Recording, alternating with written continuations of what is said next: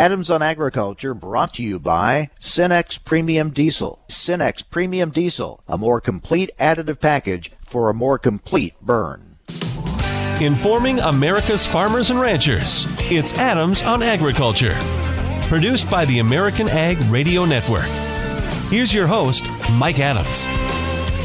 Hello, everyone. Welcome to Adams on Agriculture. So glad you've joined us and we appreciate you letting us be part of your day. Hope you're having a good day. Here's what we're going to talk about with you today. Robert White with the Renewable Fuels Association will join us to give us an update on efforts to get higher blends of ethanol to uh, motorists across the country.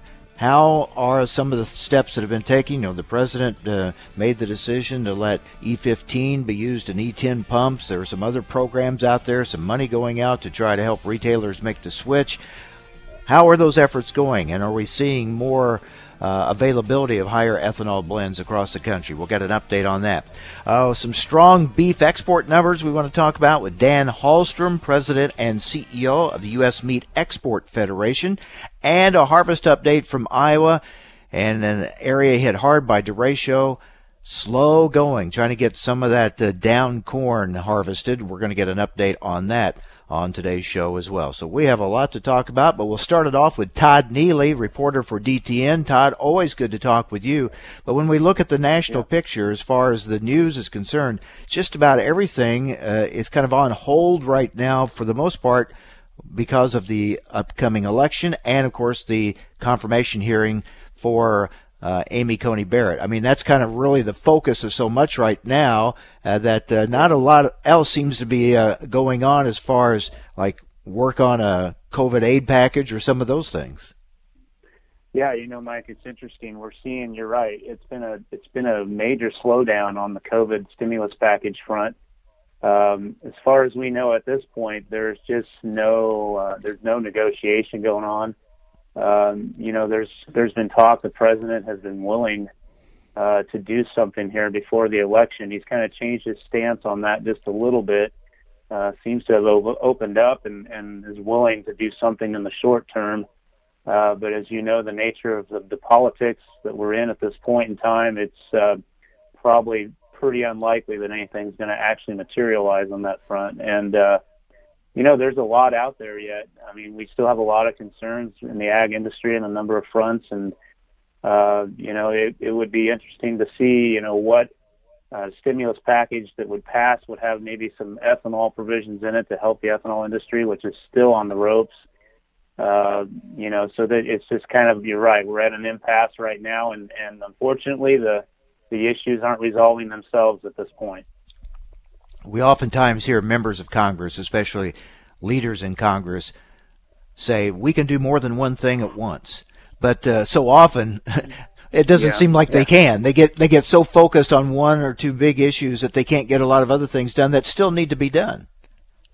Yeah, absolutely. You know, and I think uh, you know it just the way this year has gone. The fact that we had a Supreme Court Justice, Justice Ginsburg, pass away uh, at this point in time it really did kind of change the landscape on a lot of things. You know, I think the Trump administration here down the stretch to election day uh, was probably willing and ready to do a number of things and try to convince Congress to get uh, you know a number of a number of issues sorted out. And uh, you know when that when that occurred, when Justice Ginsburg's passing, uh, it certainly did change things in Washington. You know, even with an election year coming, I think you know, th- the feeling was that there might be something that could get done on the stimulus package, for example. And I think, uh, you know, we just, you never know what happens. And it just, this is one of those instances where, uh, you know, things just changed on a dime. And, you know, lame duck sessions, that's always a wild card anyway, but this year could really be one. I don't, I don't know that you could really count on anything really getting done in that either. No, that's exactly right. And, uh, you know, you're right. It's not just the president's election coming up. It's it's all over the place. It's uh, uh, and you're right. I mean, it's when politics get to this point, when it's reelection, you know, reelections are at stake and that sort of thing. Uh, it definitely changes what Congress is willing to do, and you know, it's it's kind of where we're at. Uh, let's talk about one issue that is out there. I don't know if it's getting a lot of attention, but uh, it's an issue that's been up before Uh, it's over the uh, use of um, radio frequency identification ear tags. R-CALF is uh, opposing the proposal to mandate the use of those ear tags. Um, what are you hearing? I know you've been working on this story. What are you hearing on this?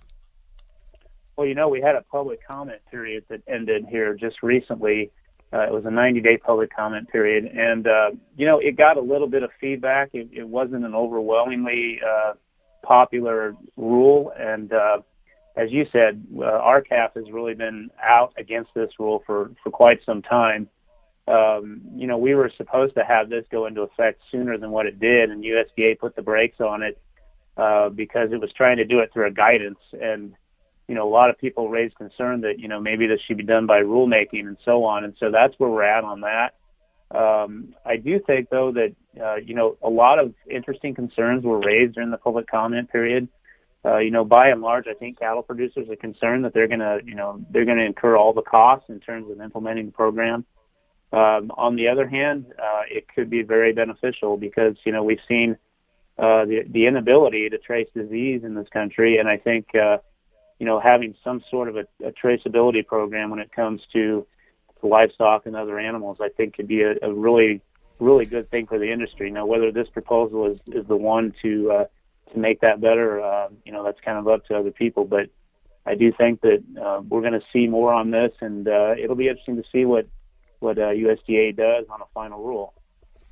Yes, it will. And finally, uh, I mentioned this yesterday. Um, there's a lot of criticism being leveled at Secretary Perdue for um, what many feel is campaigning for the president while in his official capacity as Secretary of Agriculture, and that's you know mm-hmm. uh, a lot's been brought up on that. My point yesterday was. This is not new. Every Secretary of Agriculture that I can remember, and I've covered every one since Bergland in the Carter administration, that's what they do when they're out. I mean, are, does anyone think the Secretary of Agriculture is going to go out and criticize their boss or not promote what the, that administration is doing? Now, maybe some take it a little farther than others, and I would say that uh, uh, there's no getting around. Secretary Perdue has been quite a champion out in the countryside for yeah. for President Trump, but really, that's what they do anyway. It is, Mike. You know, and I think the other aspect of this is, you know, it's not just at this time of the year in this election period. Um, that Perdue's been out there actively talking about uh, the administration and what it's done and that sort of thing. He's been that way since day one when he was appointed the mm-hmm. Secretary of Agriculture. And I think, uh, you know, I, you're right. It's it's kind of nonsensical to think that somebody in the president's cabinet would try to remain neutral or not talk about what the administration has done for farmers. And so uh, I find that an interesting uh, interesting argument that's being made here lately. Yeah, both parties do it. Some do it a little more yeah. out in front than others, you know, but uh, uh, yeah, they both do it. This is not anything new. All right, good to talk with you, Todd. Thanks a lot. All right, thank you very much, Mike. Take care. DTN reporter Todd Neeley. All right, efforts underway to get higher blends of ethanol out into the marketplace for motorists to make their choice. We'll get an update on those efforts. Uh, how's that going? Robert White Vice President, Industry Relations for the Renewable Fuels Association, will join us next for that update. Hope you'll stay with us right here on AOA.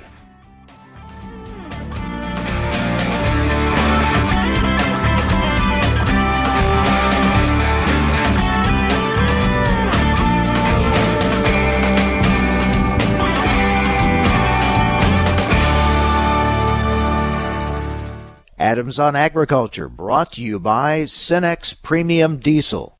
Cenex Premium Diesel, diesel that doesn't mess around.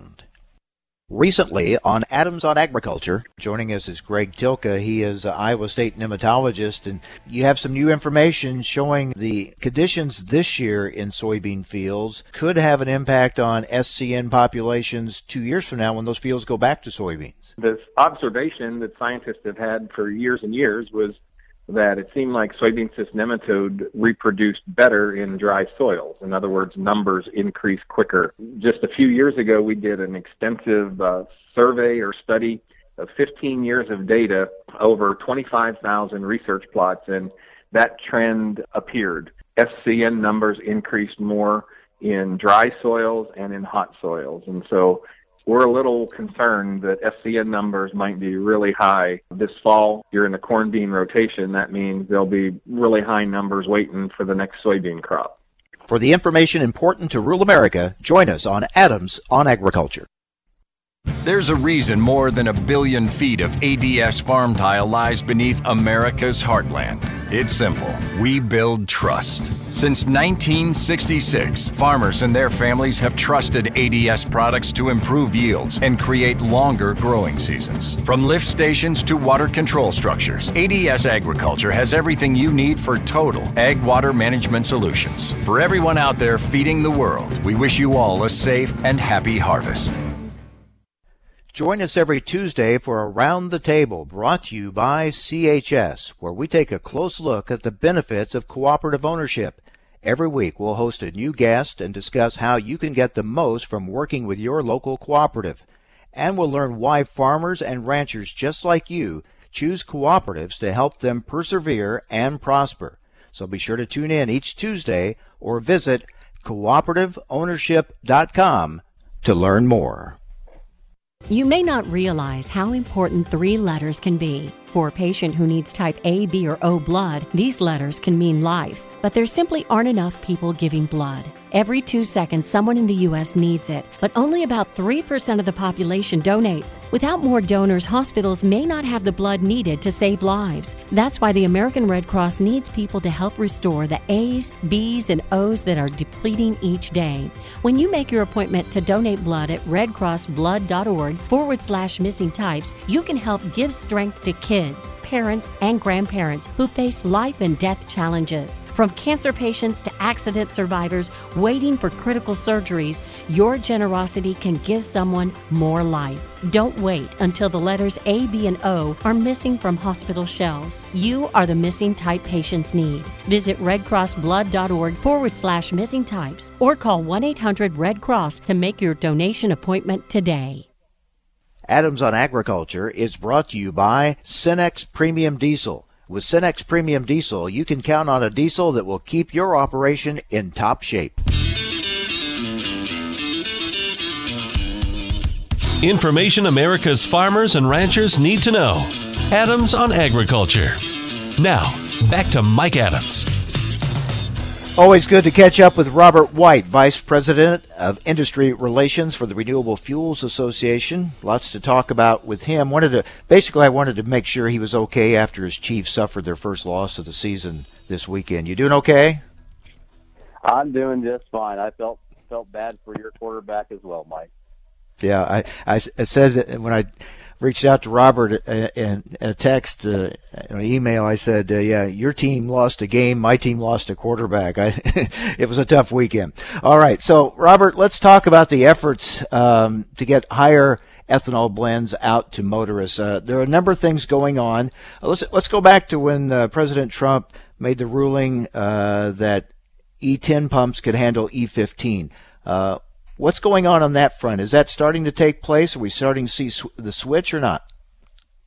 No, I mean there there's just so many things that have to happen, and and a lot of it is actually out of the the president's and the federal government's control. It uh, a tweet can only do so much, I guess, is the the moral of the story. But what we have to see is some action from not only the Office of Underground Storage uh, within the federal government. OSHA has some rules and then really it kicks down to the states where they have to assess uh, equipment compatibility, fire codes, you know, kind of a, a, a top to bottom type of the analysis on what needs to change and what needs to be updated. But there is no, uh, I guess, stroke of the pen here that can fix it overnight. But hopefully, several of the states will start making that movement and allow more E15 into the existing infrastructure. But in non non-ethanol states or non-pro ethanol states, this is still going to take some time.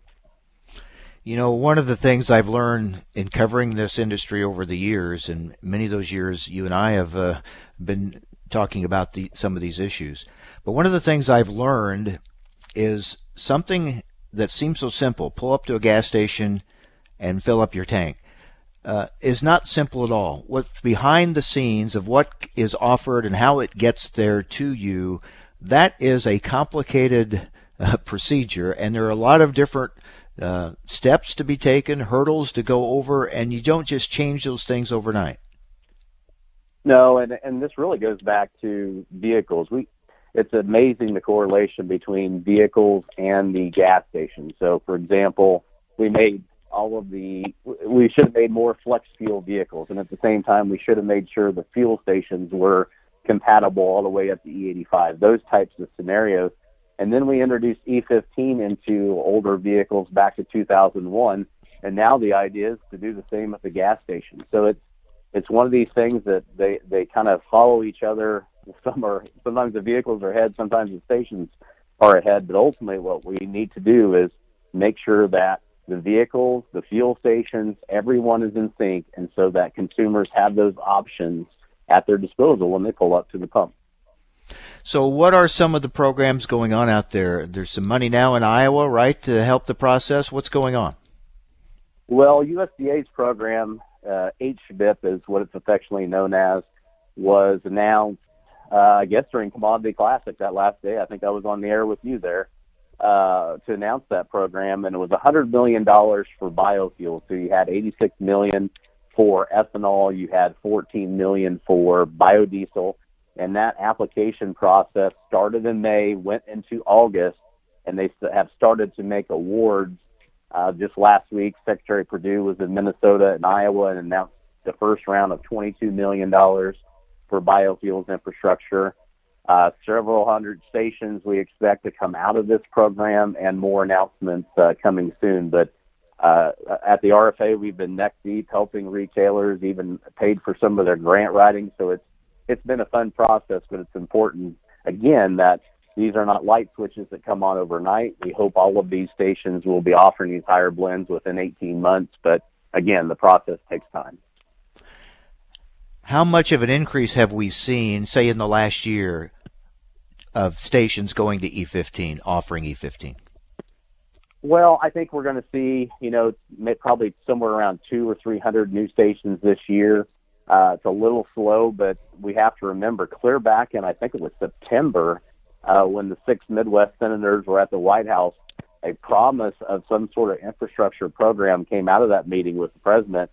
And so imagine if you were thinking about offering E15 and or E85 and there was just a tease of some federal money coming, you probably were told by either your legal counsel or your accounting department that you might want to wait and see what comes out of that. So I, I truly think that slowed the process down uh, with some of the advancements and, and availability. But at the same time, we're going to see a quicker pace once this funding gets uh, you know passed around. We're talking with Robert White with Renewable Fuels Association. Now we are starting to see some chains uh, showing interest and making moves to go to higher blends. That's right, and we've we've seen some of the most notable chains in the country, but uh, you know, Casey's is one that's really coming on strong. They have just flat out said we're going to be the number one E15 retailer in the country and have ramped up. I think they're getting close to 300 stations now with plans to go well past 500. They were part of that uh, funding announcement from last Thursday. But of course, Kum & Go, uh, Sheetz.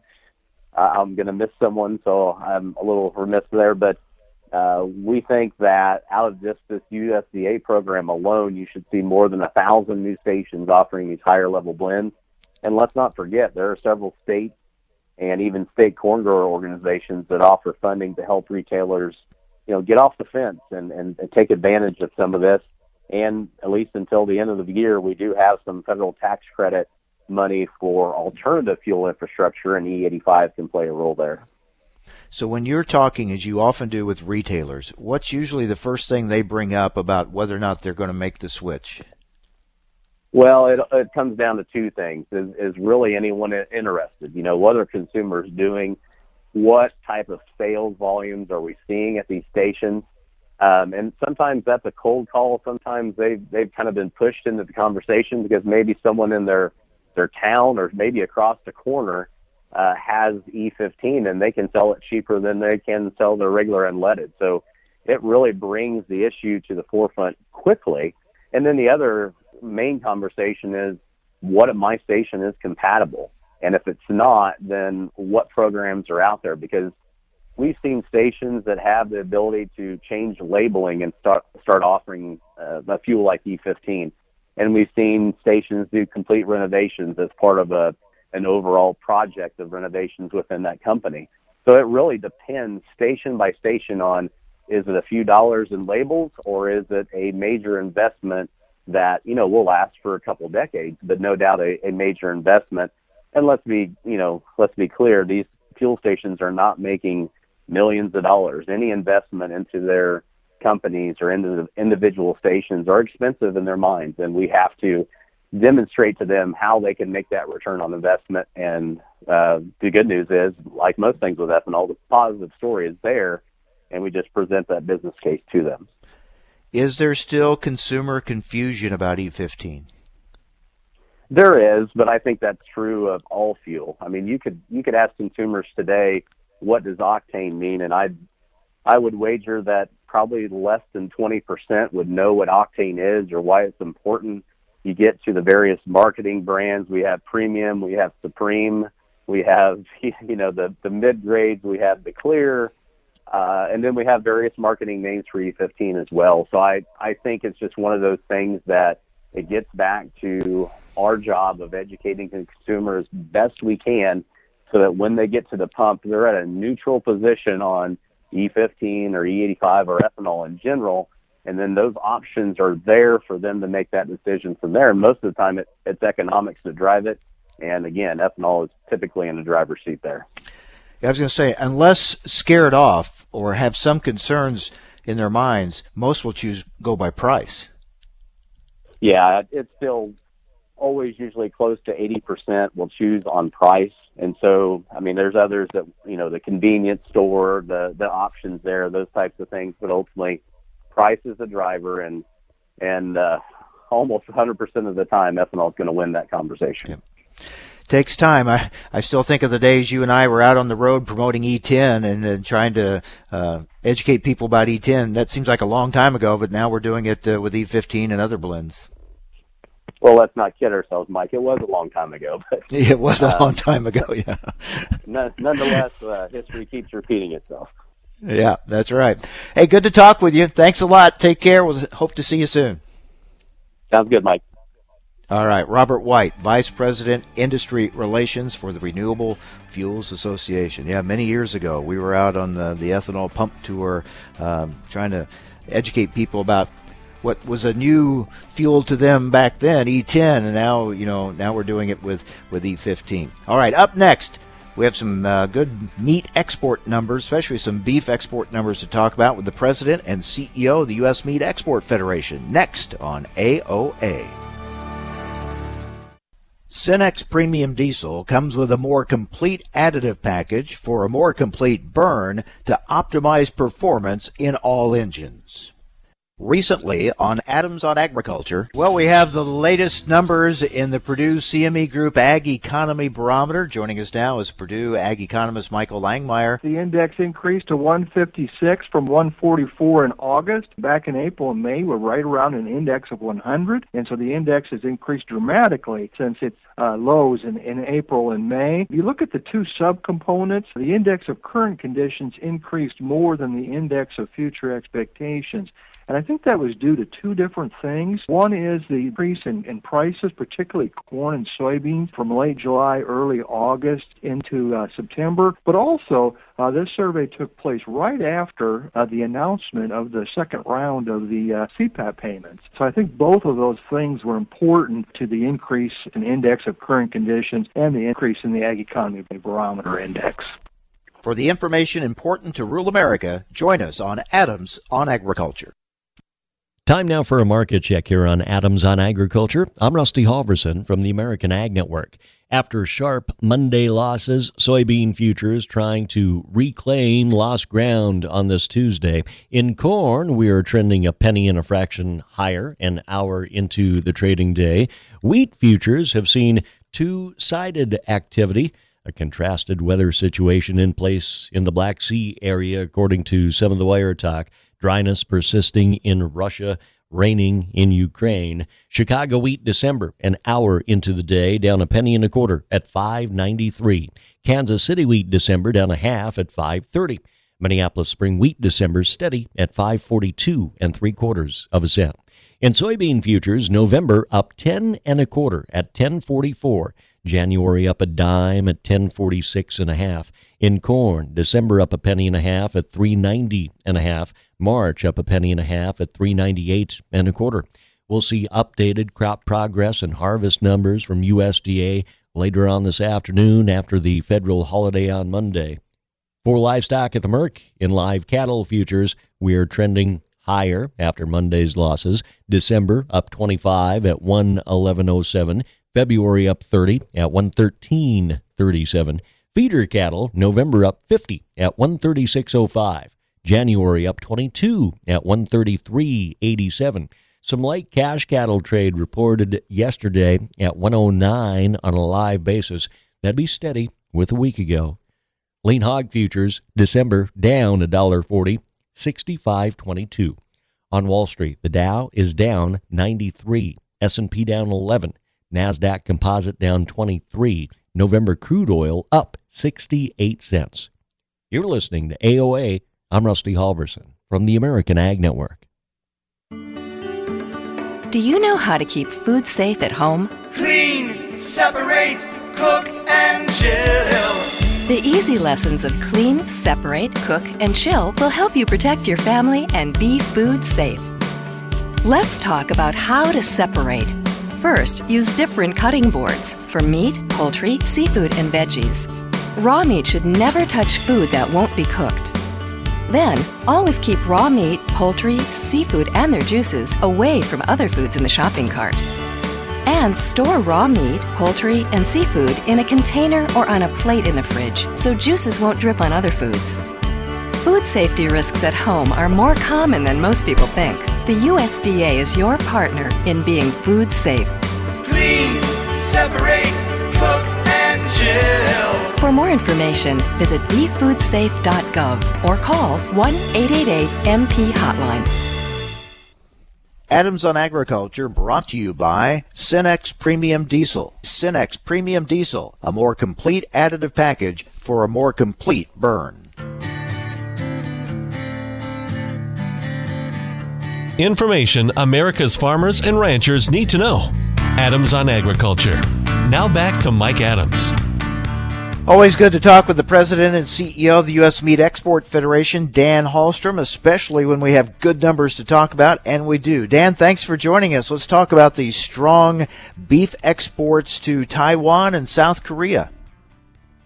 Yeah, good morning, Mike, and thank you for having me on. Uh, yes, uh, demand continues to be pretty resilient in 2020 uh, despite all the disruptions of COVID 19, and you're exactly right. Uh, on the beef side, these uh, these beef muscle cuts saw amazing growth uh, in the month of August. Uh, it was our largest uh, um, month in over a year at 89,000 metric tons, which is about 4% growth.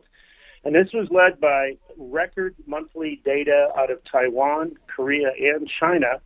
Uh, Taiwan and Korea were up a little over 20% each, and, and China was almost fourfold increase over a year ago. So I think on the beef side, this is a testament to seeing some of the food service uh, start to rebound. It's still not back to normal, but it is rebounding. A place like Taiwan, it, it is almost back to normal. Korea is still in a phase of rebound, but while the food service begins to come back, we still have extremely strong retail demand and extremely strong online presence for the U.S. beef products. So, so on the beef side, we're excited about a few of these things coming together. So tell us about the efforts that you've had uh, going on throughout COVID nineteen to uh, you know keep U.S. meat products at the forefront in these countries that are de- dealing with a pandemic. Uh, not only to sell during the pandemic, but to see these increases once the pandemic we start seeing improvements. Yeah, well, that, that's a good question. Uh, we have staff on the ground in these countries, and you know, even while we were locked down here and they were locked down there, they were still there was still constant daily interaction. Uh, there was still activities going on at retail, especially and on the online platforms. And uh, um, you know, the, the amazing thing about it, all this disruption in 2020 is that people did not stop eating. Um, they're still eating. Um, they're they're maybe eating in different formats, less food service, less in restaurant dining uh, more online delivery, uh, more retail presence to eat at home. And these are all things very similar to what's going on in the U.S., but I think the online presence in Asia, especially, is is much uh, higher than it is in the U.S. So we were well positioned to take advantage of this as an industry, and, uh, I think we're starting to see the, uh, the it come through in the numbers finally as well. From from a competitive standpoint, we often look at Australia as a competitor in these markets for beef. What's their situation right now? Well, Australia has been very similar to a year ago data through July and August, but we're starting to see uh, they're very short supply. They, they are coming out of their drought and they're holding the cattle, you know, to rebuild. So the number of cattle available to come to market is is much decreased from a year ago. So we're going to see that the last four or five months of the year uh, as we go to the end of 2020 and into early 2021 there's going to be less product coming out of there, for, especially for the Asian markets. So this is really an opportunity for the U.S. industry to gain back some of that share. And I think uh, I think what we'll see on the beef side between now and the end of the year is uh, we're going to make up a little bit of this deficit we saw from earlier in the year in terms of year-on-year performance. So uh, while year to date we're down currently uh, on the beef side, uh, you know about 8%, we think that'll get closer to last year's level by the end of the year. So, yeah, we have an opportunity here to make up ground on the beef side. We're talking with Dan Hallstrom, President and CEO of the U.S. Meat Export Federation. So, when we look at the market like Taiwan, uh, you have pointed out the U.S. You know, really has dominated uh, that market in, in in chilled beef in recent years. We have more than 75% market share. In August, U.S. beef accounted for more than 80% of Taiwan's chilled imports.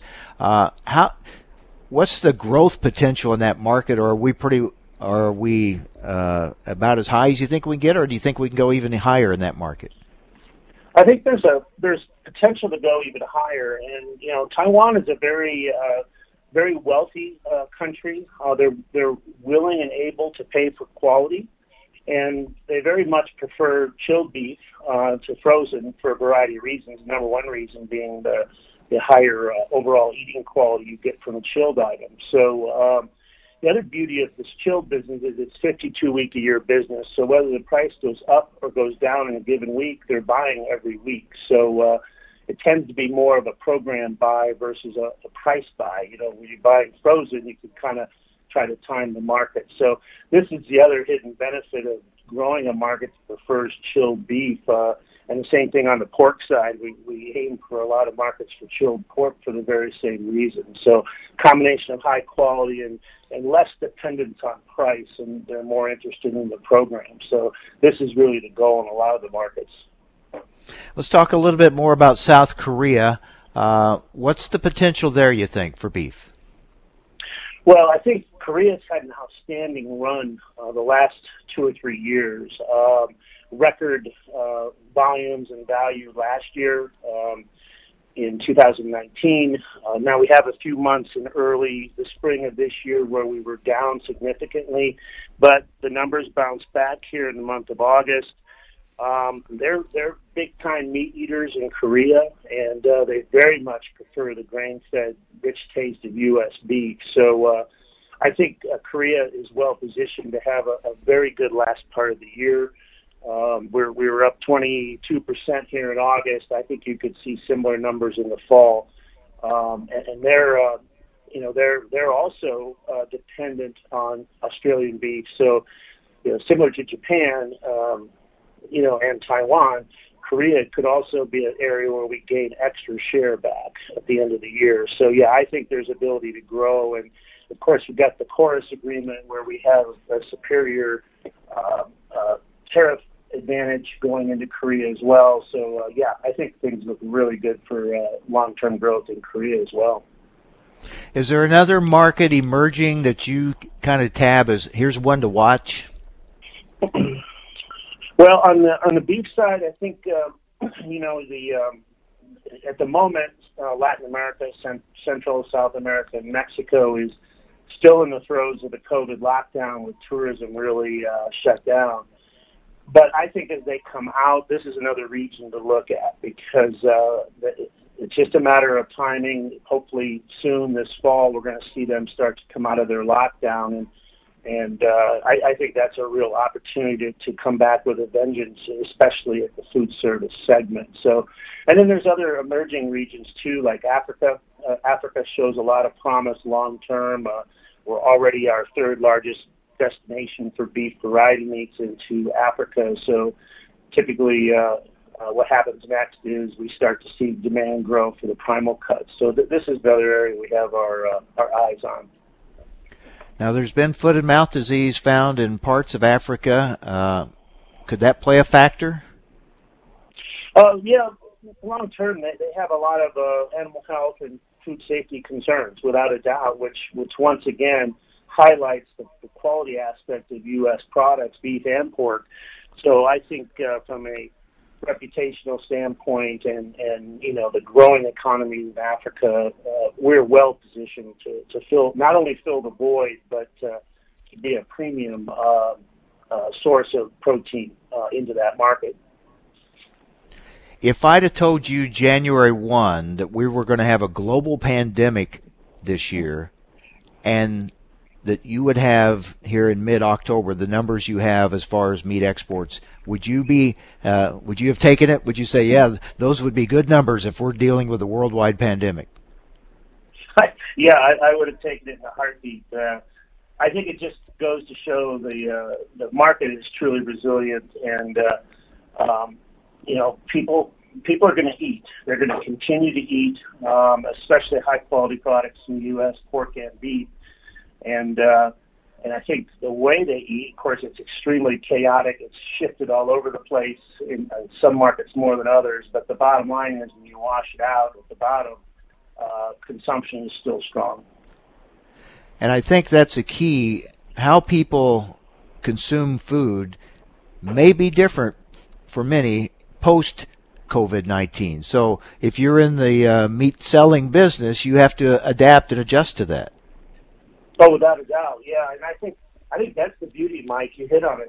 The um, some of these um, trends, and let's look at the digital online platforms. Um, you know, this was a, a very active trend in Asia pre-COVID. I mean, they were on the forefront. Places like Korea and places like uh, uh, Taiwan, you know, were this was a big deal pre-COVID. Well, now it's just jump started. I mean, people want convenience, they want minimal contact. There's more demand for online delivery, uh, whether that's delivery to the home, delivery to the car in the parking lot, so you don't have to come into the retail store.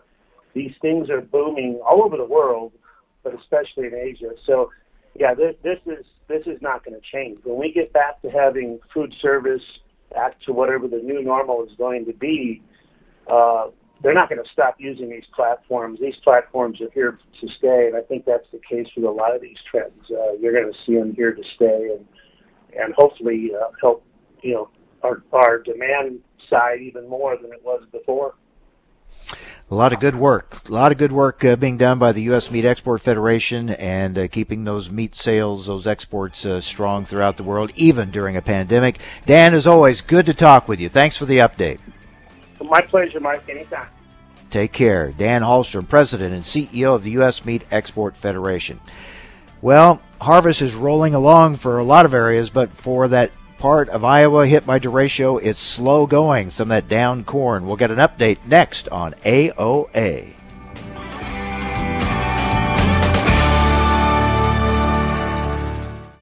Adams on Agriculture, brought to you by Cenex Premium Diesel. Cenex Premium Diesel, diesel that doesn't mess around. The Alzheimer's Association and the Ad Council present the story of Cynthia and Ed. My mother was always very active and independent, and she was familiar with her neighborhood. But one day, out of the blue, she stopped at the stop sign for much longer than usual.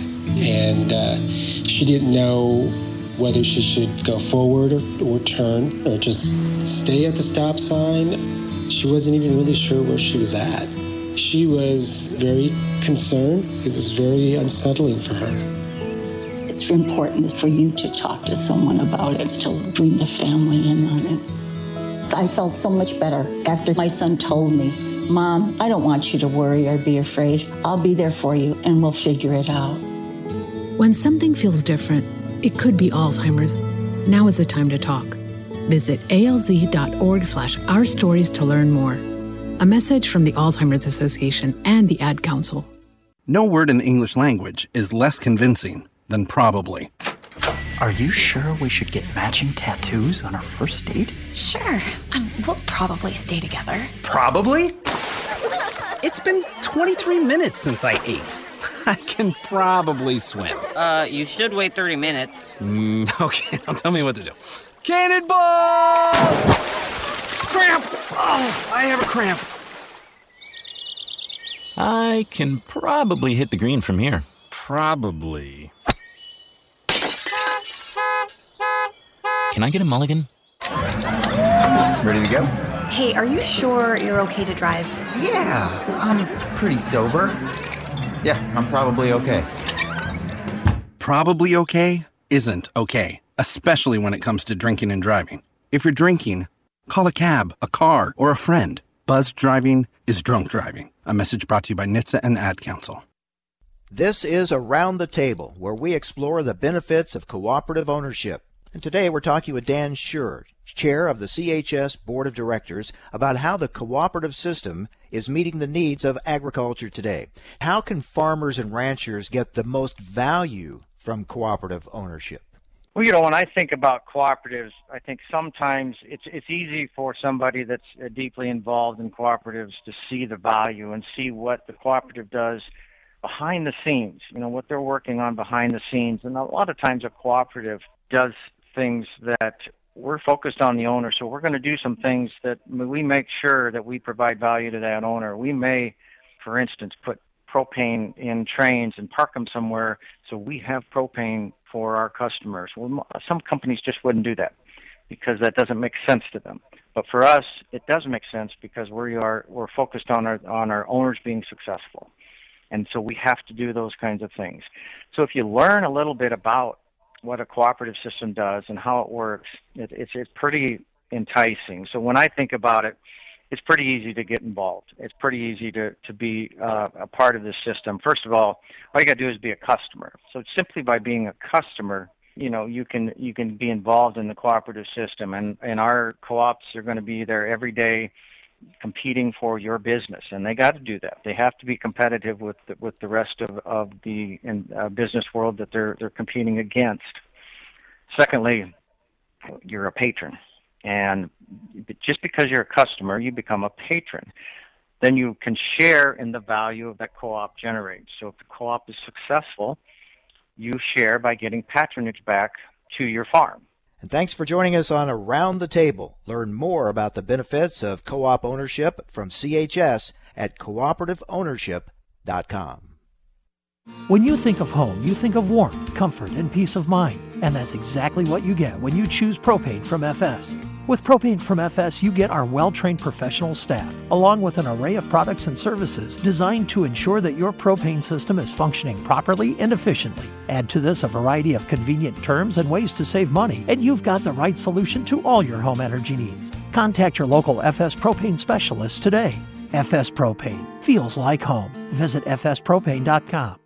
There's a reason more than a billion feet of ADS farm tile lies beneath America's heartland. It's simple. We build trust. Since 1966, farmers and their families have trusted ADS products to improve yields and create longer growing seasons. From lift stations to water control structures, ADS Agriculture has everything you need for total ag water management solutions. For everyone out there feeding the world, we wish you all a safe and happy harvest. Adams on Agriculture is brought to you by Cenex Premium Diesel. With Cenex Premium Diesel, you can count on a diesel that will keep your operation in top shape. Information America's farmers and ranchers need to know.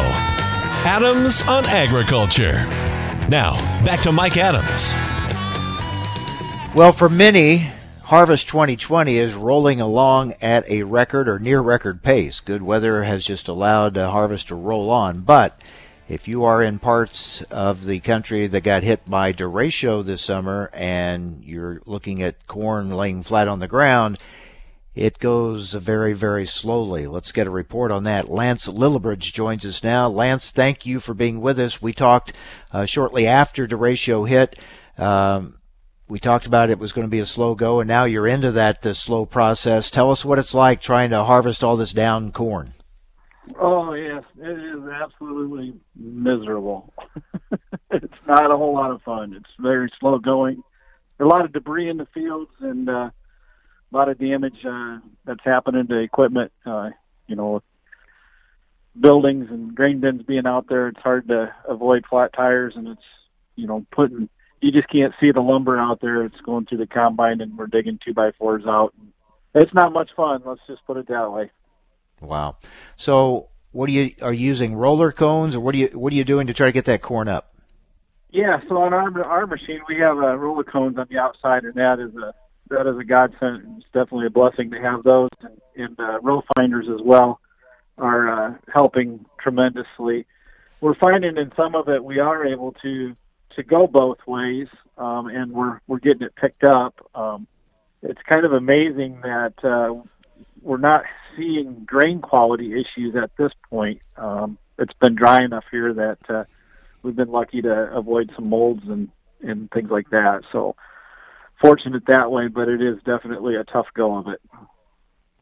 Yeah, you know, stories of uh, finding unusual things in fields when you're harvesting, those aren't new, but the number of things you're finding how, how frequently you're finding them, I'm sure uh, this is something new to you, right? Oh yeah, yeah. We we found a couple teddy bears already. It's uh, just, that's kind of heart wrenching when you see that. so it, uh, we don't know where they came from, but uh, it's it's crazy some of the stuff that you find out there. Uh, we even found a few live pigs. One of the neighbors has. So there's uh, some hogs wow. still running around, livestock loose. So. So we know some farmers just wound up disking their corn under. Uh, tell us, take us through that process, that decision making that you had to make, determining, well, we're going to go ahead, and we're going to try to harvest it. So, so fortunately, we didn't uh, have anything that we had to disc under. I guess uh, one could argue whether that's fortunate or unfortunate, but um, you know, to disc that under, that's that's a tough, uh, tough, tough decision on what you do with it. And, and for next year too, there's going to be a lot of volunteer corn out there. Um, but uh, you know, if you're if you got a hundred percent loss on it, unharvestable crop, then that's probably the best option. Um, I know that they did up the acres from 550,000, I think, to 850,000 unharvestable acres or acres that are not going to be harvested. And I see that actually going higher than that uh, when this is all said and done. There's just a lot of corn out here that's it's just not going to get done. It's not going to get picked up. We're talking with Iowa farmer Lance Lillebridge. Lance, what part of Iowa are you in? So I'm in Benton County, and uh, so we we are just on the north edge of the the damage here. And uh, you go two miles south of my farm, and it's just total destruction. There's lots and lots of damage, and but uh, definitely a lot of crop damage everywhere, regardless of whether it went completely flat or if it's all twisted up. The yields are not there. That's for sure. I was going to ask how much are you able to salvage out of that? I mean, uh, are there times you're you're questioning your decision to go ahead and try to harvest? yeah, there's that's a that's a, a question that goes through your mind in every pass. Um, we've we've got uh, some fields that we do some custom work for folks, and and their yields are half of what they were last year, and uh, that's pretty depressing. Now you mentioned uh, how slow it is, and I think anyone who's ever harvested down corn uh, certainly can relate to it. Uh, but take us through a typical day. How much can you get done in a day now? well, on, on some of these fields, we're able to move right along. Um, you know, three and a half mile an hour, you know, four and a half mile an hour.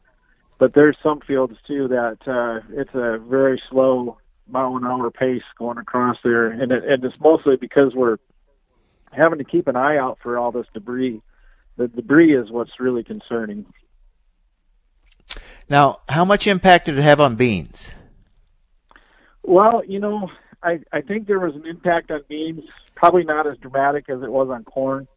Um, I've myself just got done harvesting a 200 acre field that the beans got laid down in, and uh, we weren't able to get those all picked up. We seemed to be jumping over over beams, no matter what direction we went. Um, so there's an impact there. I, I I don't know how to put a how many bushel the acre impact it was, but uh, there's definitely impact there. You ever you ever been through anything like this? Yeah, unfortunately, in 2011, our farm uh, was hit with a derecho as well. We had uh, 123 mile an hour winds for 20 minutes straight, and uh, we lost all our buildings, and our corn was flat. The difference between the 2011 storm and this one was uh, in 2011 it was July 11th, and so our corn was uh, right before pollination, and there was a lot of moisture in the ground. So after that storm, the, the corn stood back up pretty well, and we ended up with a pretty decent crop. Um, this time around, we were really dry, we didn't get a lot of rain with that storm. So when it knocked it down, it busted it off, and it was done. Wow! So you've you've been through this twice. That that's that's Yeah. tough. Wow. You know, I can't imagine going through it once, and now you're you've gone through it twice. So you at least had some experience, I guess, dealing with it this time around. Well, Lance, we'll let you get back to it. Thank you so much uh, for uh, uh, letting us, you know, kind of into what you're dealing with. A lot of other farmers are dealing with that were hit by the derecho storm. Uh, we wish you the very best. All right, thank you very much, and y'all have a good day and be safe out there. All right, take care, Lance. Thank you. Iowa farmer Lance Lillebridge struggling uh, to get through uh, harvest uh, because of all the damage from derecho this summer. All right, that wraps it up for today. Thanks so much for joining us. Hope you'll tune in again tomorrow right here at AOA. Stay safe, everyone. Cenex Premium Diesel comes with a more complete additive package for a more complete burn to optimize performance in all engines.